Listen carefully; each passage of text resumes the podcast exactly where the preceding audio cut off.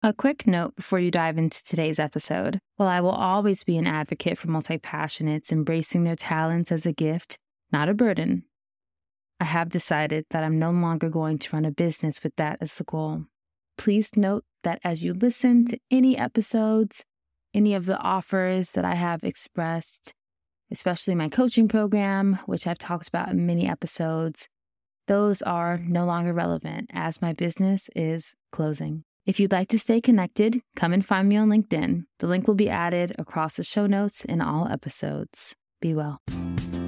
Welcome to the Multi-Passionate Mastery Podcast, the podcast where creatives come to embrace their talents as a gift, not a burden.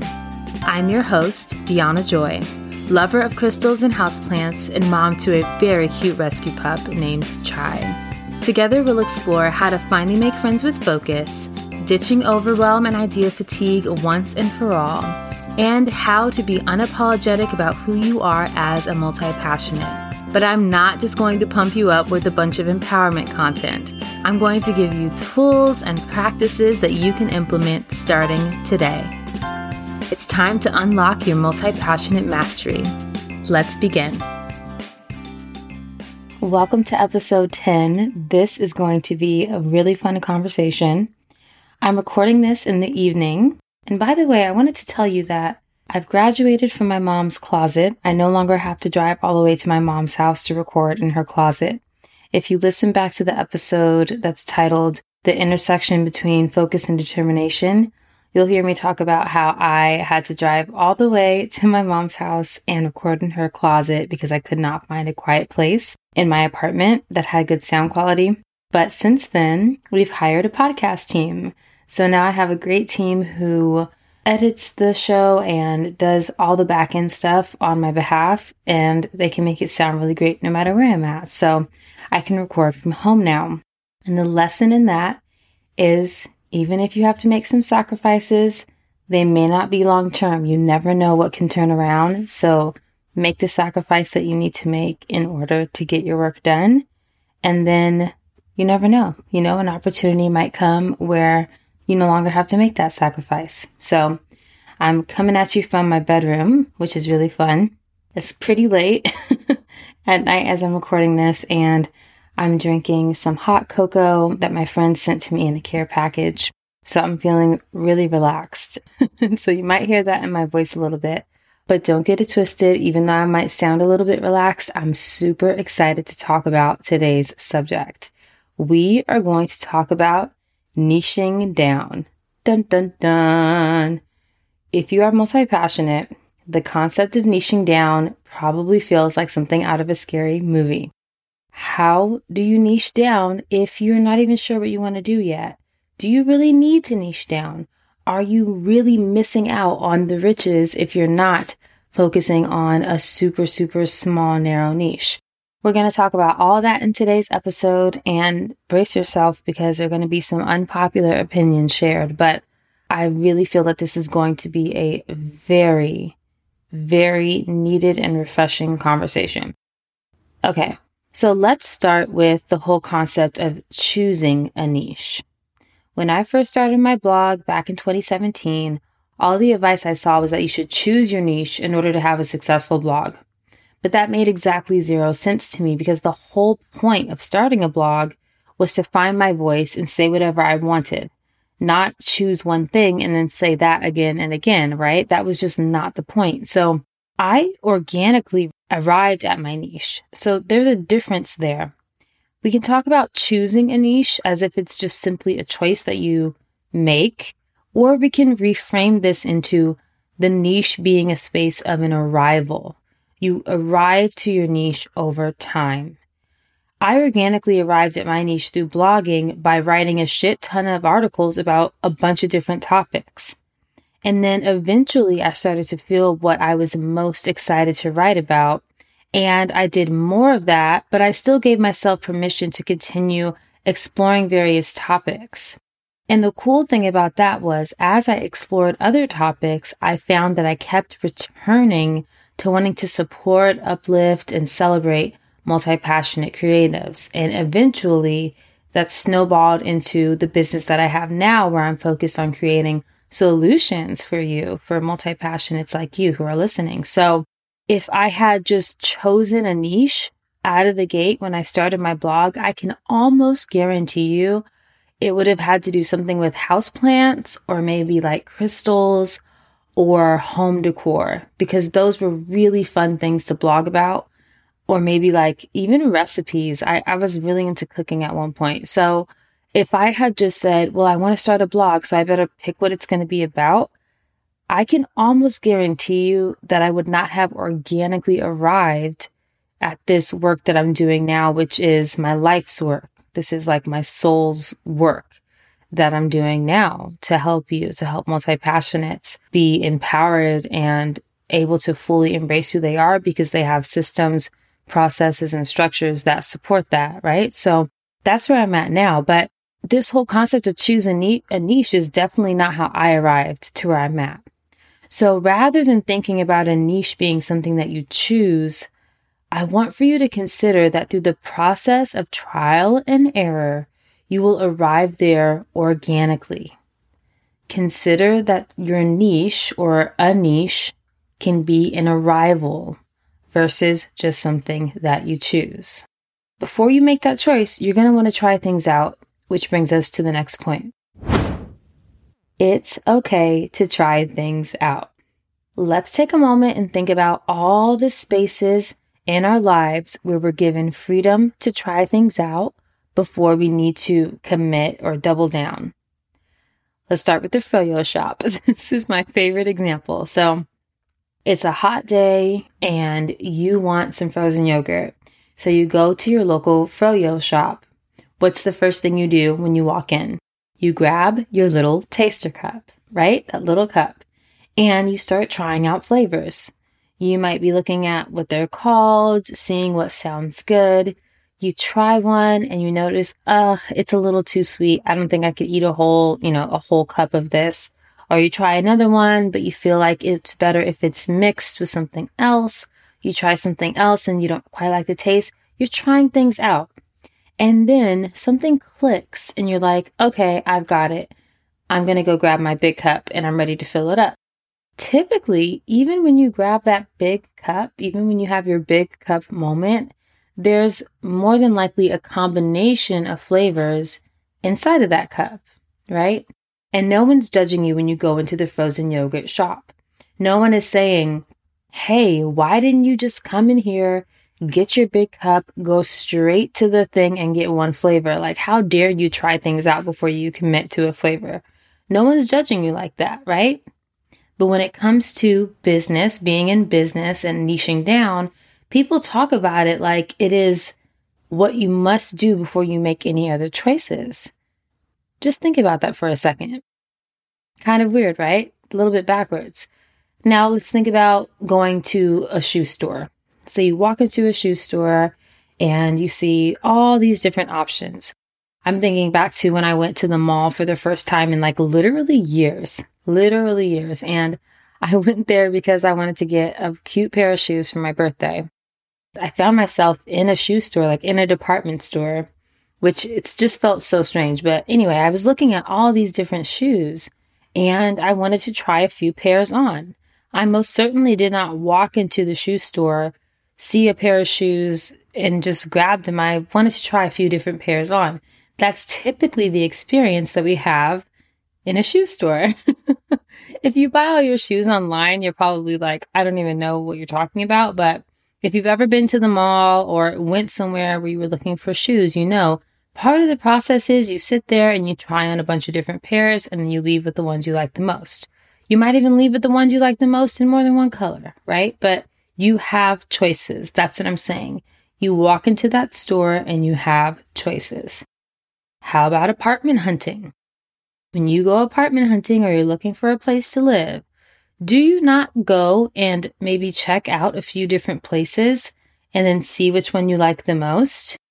Is that not the process? You don't really get to try it out per se. You don't get to like spend a night there, but you get to go and get a feel for it, walk around in the space, look around, open the closets, all of that before you commit. And there's so many other examples, but I'll stop there. But do you see what I'm saying? There's so many places in our lives where trying something out first is the norm. Yet, when it comes to niching down, we're supposed to just come out of the womb and be like, okay, I know exactly what I want to do and I know exactly who I'm going to serve. It's a little bit backwards. There's so much to be said about trying things out. How else are you going to learn your likes, your dislikes, your hell yeses, your hell nos? If you're concerned about whether or not you should niche down, try asking this question instead. Have I given myself a chance to experiment and try things out? Or am I rushing a process that could be exciting, expansive, and even miraculous if I allow it to unfold organically? Those are much more powerful questions than, do I need to niche down right now, and what is my niche going to be? Can you feel the difference? Okay, let's move on to the next point. Another thing that I have a hard time getting behind is the concept of the ideal client avatar. People are not avatars. They are humans.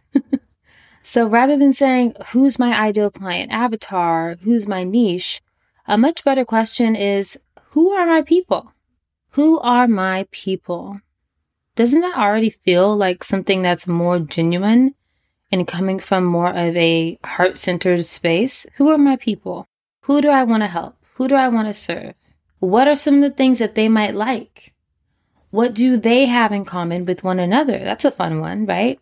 I can tell you right now, if you're listening to this podcast, if you're one of my people, you probably have some houseplants. You might be kind of into like crystals and a little bit of the metaphysical. You maybe even have an instrument in your home, even if you don't play it. Maybe at some point you started to learn it. Maybe you tinker with it here and there. I bet you have like a coloring book somewhere on your shelf, even if you don't use it anymore. Those are some things that I would think that my people, you, might have in common with one another. And then we could say, what, you know, what do your people have in common with you? So what do you have in common with me? If you're listening to this and you're my people, you probably value the feeling of someone giving you permission to think outside the box.